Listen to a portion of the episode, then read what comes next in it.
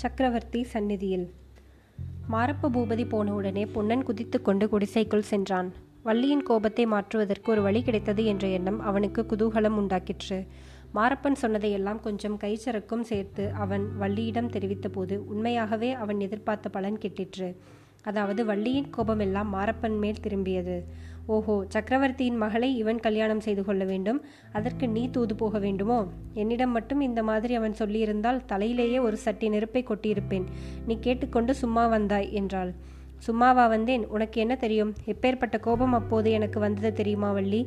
அவன் வாளை கொண்டே அவன் தலையை வெட்டி போட பார்த்தேன். புங்கமரம் நடுவிலே நின்று தடுத்து விட்டது என்றான் ஆமாம் நீ வாய் வெட்டுத்தான் வெட்டுவாய்.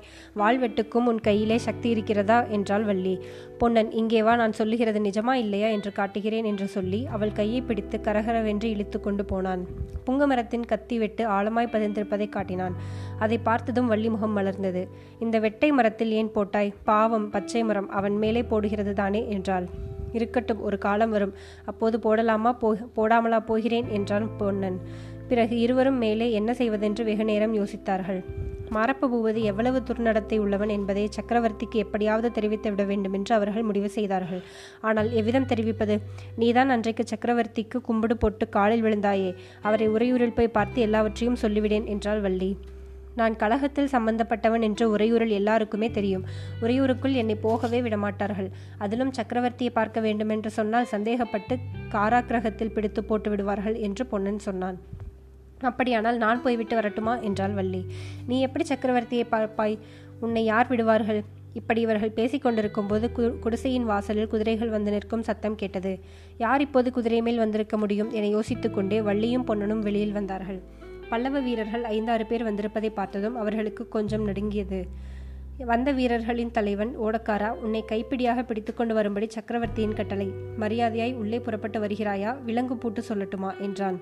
பொன்னன் கலவரமடைந்த முகத்துடன் வள்ளியை பார்த்தான். வள்ளி துணிச்சலுடன் வீரன் ஒரு தலைவனை நோக்கி சோழ நாட்டில் மரியாதைக்கு எப்போதும் குறைச்சல் இல்லை ஐயா.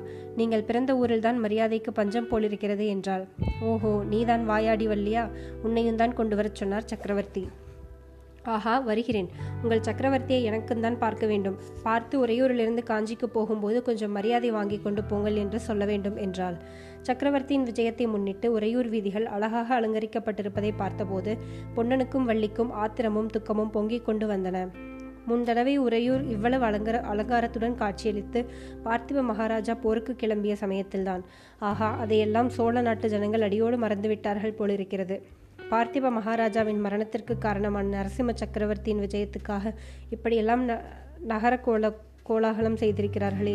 இது என்ன அவமானம்? சோழ நாட்டுக்கு என்ன கதி நேர்ந்து விட்டது? அருள்மொழி ராணி இப்போது உறையூருக்கு வந்து இந்த கோலாகலங்களை எல்லாம் பார்த்தால் மனம் சகிப்பாரா? இவ்விதம் பேசிக்கொண்டே பொன்னனும் வள்ளியும் சக்கரவர்த்திக்கென்று புதிதாய் அமைக்கப்பட்டிருந்த அரண்மனையை அடைந்தார்கள். அந்த அரண்மனையின் பெருமிதம் அதில் காணப்பட்ட சிற்ப வேலைப்பாடுகளும் அவர்களை பிரமிக்கச் செய்தன. அவர்களின் ஆதிக்கத்தை ஆத்திரத்தையும் அதிகப்படுத்தின. சோழ மன்னன் அமர்ந்து ஆட்சி செலுத்த வேண்டிய இடத்தில் வெளியூர்காரன் வந்தல்லவா இவ்வளவு ஆர்ப்பாட்டம் செய்கிறான். அரண்மனைக்குள் அவர்கள் ஒரு அறையில் கொண்டு வந்து நிறுத்தப்பட்டார்கள். அதற்கு அடுத்த அறையில் பேச்சு குரல்கள் அதிகமாக கேட்டன. ஒரு இளம் பெண்ணின் இனிய குரலும் சிரிப்பின் ஒளியும் இடையிடையே கேட்டன. ஈசன் ஈனஸ்வரத்தில் இன்னொரு ஆடவன் குரலும் கேட்டது. அது மாரப்ப பூபதியின் குரல் மாதிரி இருக்கவே பொன்னன் திடுக்கிட்டான்.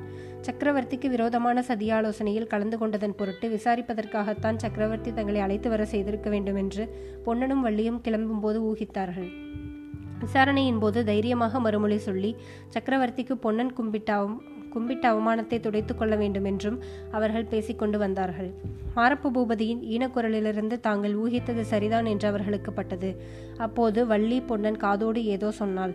அவள் சொல்லி முடிப்பதற்குள் உள்ளே இருந்த கம்பீரமான குரல் எங்கே அந்த ஓடக்காரனை கொண்டு வா என்று கட்டளையிட்டது.